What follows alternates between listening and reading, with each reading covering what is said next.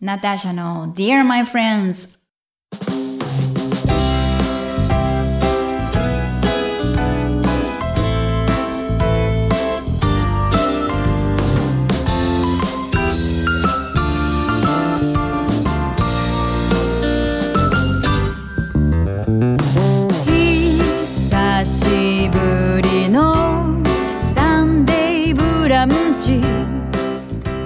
皆さんこんにちはナターシャです。いかがお過ごしでしょうか？よかったら今日も最後までお付き合いください、えー前回前々回とお料理の話。まあ結構これね私の中でもすごい大好きなことなんでついつい盛り上がり、えー引っ張ってますけれども。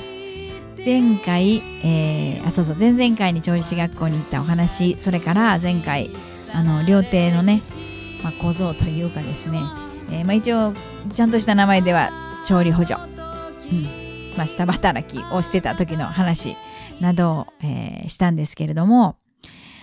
そうそう私が結構ねこのあの ネタにしてるなかなか面白い話として、えー私、フグの免許を持ってるんです。まあ、調理師学校に行くと、調理師のね、資格は取れるんですけれども、フグの資格は、えーまあ、その調理師学校で取りました。というのも、あの、まあ、毎年、そのフグの免許を、講習を受けたら取れるんですね。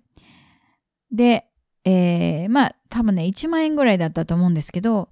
1万円を払って、その試験代、えーそれから2回分の、あのー講習代、つまり2回フグをさばく機会を得て、そして資格をつ、資格が取れて1万円。もうこれはやるしかない。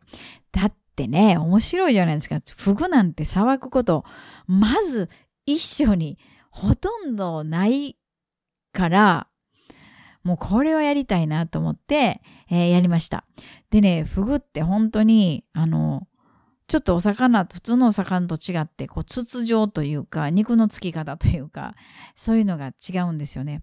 で、まあまあ、まあその時はね、結構実習でよく魚とはささばいてましたけども、まあでもまだまだね、そんな、えー学生なんで、そんなすごくパパパーとさばけるわけじゃないですが、まあないので、もちろんフグもあたふた、あたふたとしながら、えーさばくわけですが。で、試験というのがですね、あのーまあ、さばいた後に、オスかメスかっていうのを、あの言わないといけない。あ要するに、まあ、さばいて、まあ、はっきりと覚えてないんですけども、これが卵巣とか、まあ、要するに食べちゃいけないところってありますよね。あの、肝とかね。えーそういうものをちゃんと取り出して、で、えーしっかりそれを見せて、で、なおかつ、その卵巣があったら女、女、メス？で、えー清掃だったらオスっていうのを、あの、言わないといけないんですね。でね、結構ね、これが、こう、だんだんと、こう、なんていうのかな、旬に近づいてくると、成長してるから、あの、卵巣とか清掃はっきりわかるんですけど、私たちがその試験を受けたのはまだそこまでなってないうちの、まだそこまで成長しきってないフグなんで、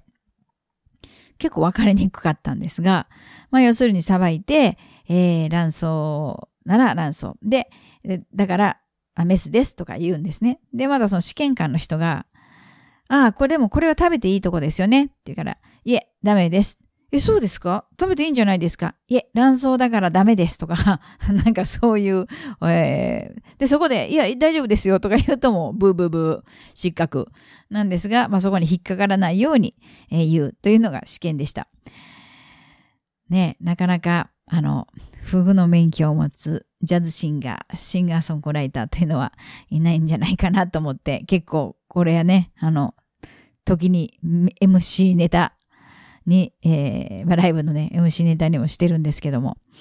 でね、あの、結構その時に面白いものをもらって、まあ、教科書とかも全部ついてるんですけど、フグのポスターまあ、トラフグなんとかフグなんとかフグっていう、すごいフグがいっぱい載ったポスターがあって、かなり長い間、それ、キープしてたんですけど、面白いから。まあ、さすがにその家で貼ったりすることはないですけど、でもさすがにね、もう何回目かの断捨離で、もうこれ別に持っててもしょうがないでしょってことで、えー断捨離しちゃいましたけど、まあなかなかね、フ試験は面白かったし、あの、ま、よ、よかったと思います。まあ別に、だからといって私がフグをさばいたら、ね、ちょっと危ない。あの、もう、あの、まあ、さばくことはもう一生ないと思うんですけれどもね。まあ、ネタとして、えー、なんかあんまりこういう話をするとね、なんかな、どんな、なんか、引き出し持ってるんですかな危険物取り扱いとか持ってるんですか？とかそういうツッコミが入ったりするんですが、まあそこまで、えー、面白いものは持ってなくて、まあこれぐらいが一番面白い、えー、資格かなって思いますけれども。そうそう。で、あのー、調理師学校行ってる夏休みかな。その時に、まあ私それまで、待って、それまでにはフランスには旅行でしか行ったことがなかった頃ですね。多分。そうそう。で、えー、まあずっとフランスは好きでフランス語は勉強してたんで、で、夏休みというのがね、1ヶ月ぐらいあるんで、ちょっとフランスに旅行行こうかなと思って、それまでは多分、そんな長い間フランスに旅行したことなかった、一人で行ったことなかったのかな。まあなんせそれまで、あの、その時にパリと、えー、どこに行こうかなって迷ったんですが、ブルゴーニュ、南仏に行ったのかな。で、それまでには行ったのはどうだろう。まあちょっとツアーに入って、まあ自由行動ばっかりのほとんど自由行動ばかりのツアーで母と行ったりしたことがあったのと、まあその最初の一人旅で、まあ第1回目ぐらいに、第1回目じゃないけど、なんかだいぶ前にこのポッドキャストでも話した一人旅の時に出てきたパリぐらいだったのかな。まあちょっとはっきり覚えてないんですけども、まあなんせ今までそうやって自分で行っても美味しいものが食べれないわけですよね。だってわかんないから、メニュー見ても。で、その調理師学校にまあ1学期行っただけなんですけど、その夏休みに旅行した時に私はもうとても感激感動したのが、メニューがわかるだいぶ。1学期しか来てないのにって思ったんですよね。だからちょっとお店ビストロ入っても、もうね、こう、イメージしたものが食べれる。もうこれは本当に大きいし、で、その時にもう一つ、こう、これが分かればもっと楽しめるのにって思ったのがワインだったんです。ワインはやっぱ分からなくて、まあもちろん白赤ロゼぐらいはわかるけども、もうこのメニューが読めたらわかればどんだけ私は幸せだろうって思い、えー、フランスから帰って秋からワインの学校に通いました。まあやっぱりお料理でも出てくる、その学校のね、授業でお料理でも出てくるし、これ分かったら面白いだろうなってずっと思ってたんですけど、まあ旅に出て、まあそれが分かったら、もう本当に幸せ。まあ、ここでもサバイバル能力ですけども、それでまあワイン、まあ、ちょこっと分かればいいかなって思ったら、またこれもずるずるずると深みにはまりですね。で、まあクラスの友達がなんかワインの試験受けるって言うから、えー、そんなん受けんのって思ってたんですけど、もうなんかやってみようかなとか思って、えー、やりました。ということで、私はあのサービス業をしたことがないんで、ソムリエじゃなく、えー、ワインエキスパートという資格を、えー、取り、あの、ブドウのバッジがああるんですけれども、まあ、これもまあ、ちょっとしたね、あの、まあ、ネタの資格、まあ、フグほど面白くないですけどね。まあ、今はでもそんなにね、あの、ワインも詳しくないんですけど、あの、でも、そうそう、その後、フランスに住むことになって、もう本当にこれをやっててよかったなって思いましたね。もうワインがわかるのとわからないのじゃ、フランス暮らしは全然違う。もうお料理と一緒ですけど、やっぱりもう生活の中心の一つですから、ワインは。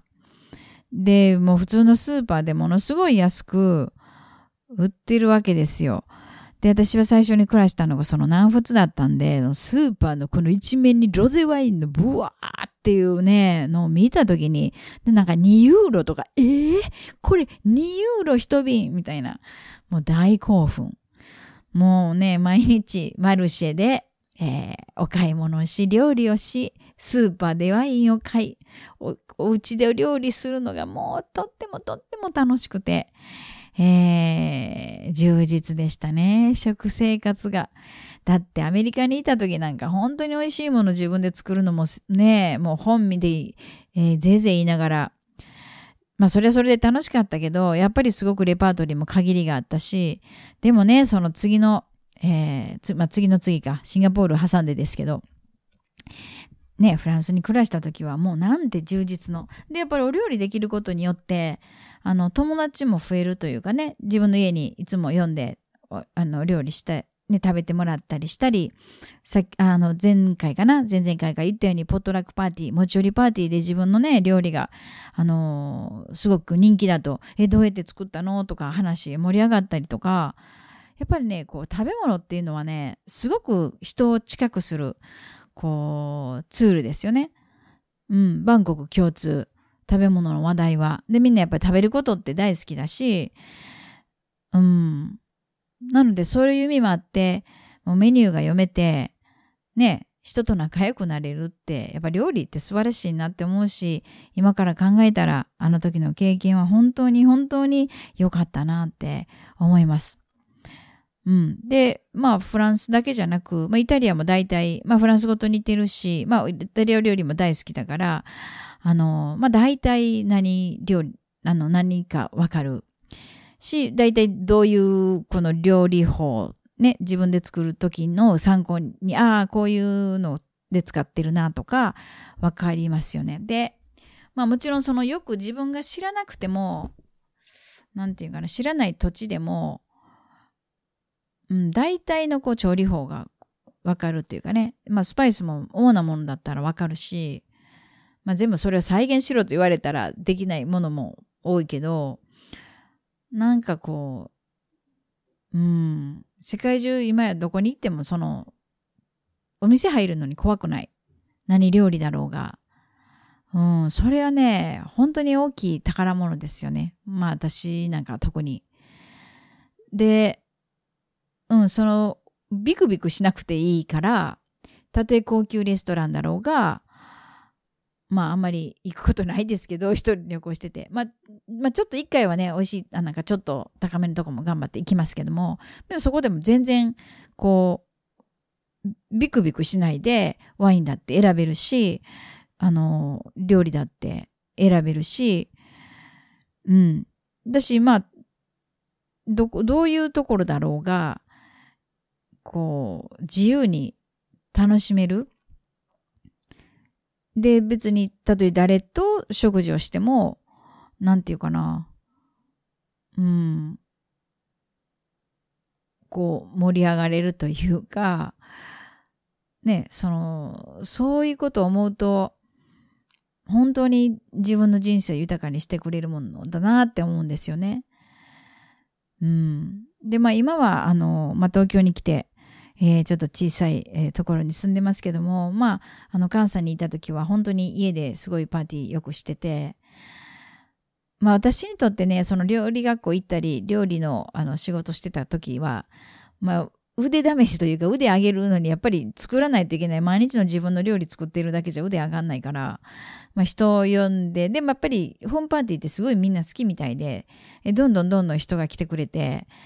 ね一回もうね、30人の、まあ、ほとんどもうケータリングの仕事みたいですけど、えー、パーティーとかも自分で企画して、えー、やったりしましたね。すんごい大変で、まあ買い物が大変かな。でも、うん、あの、お料理は別に全然徹夜してでも楽しいし、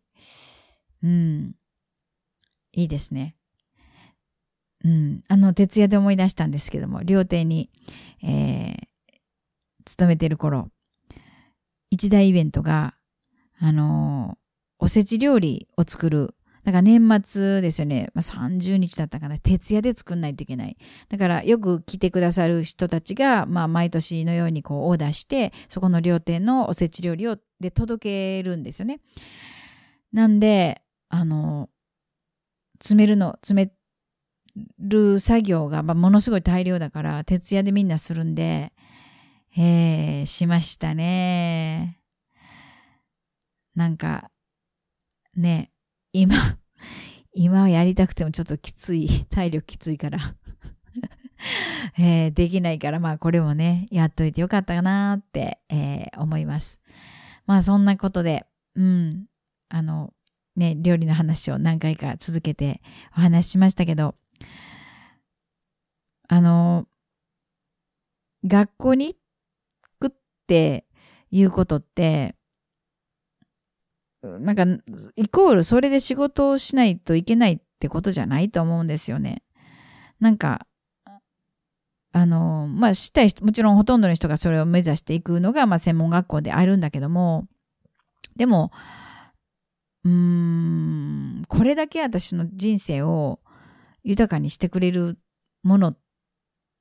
に結局なってるし、うーん、なんか、まあ言っちゃ、その学費分ぐらいの何、何十倍もの、なんだろう、喜び、楽しみで、それによってできた友達とか、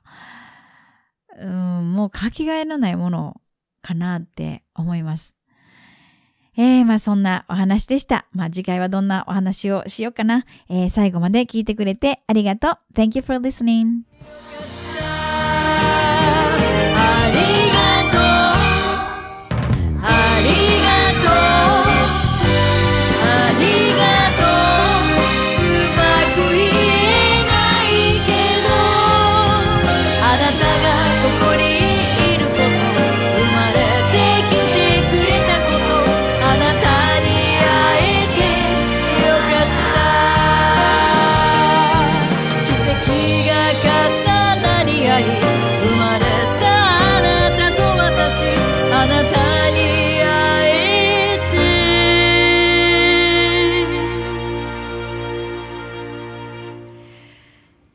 よかった。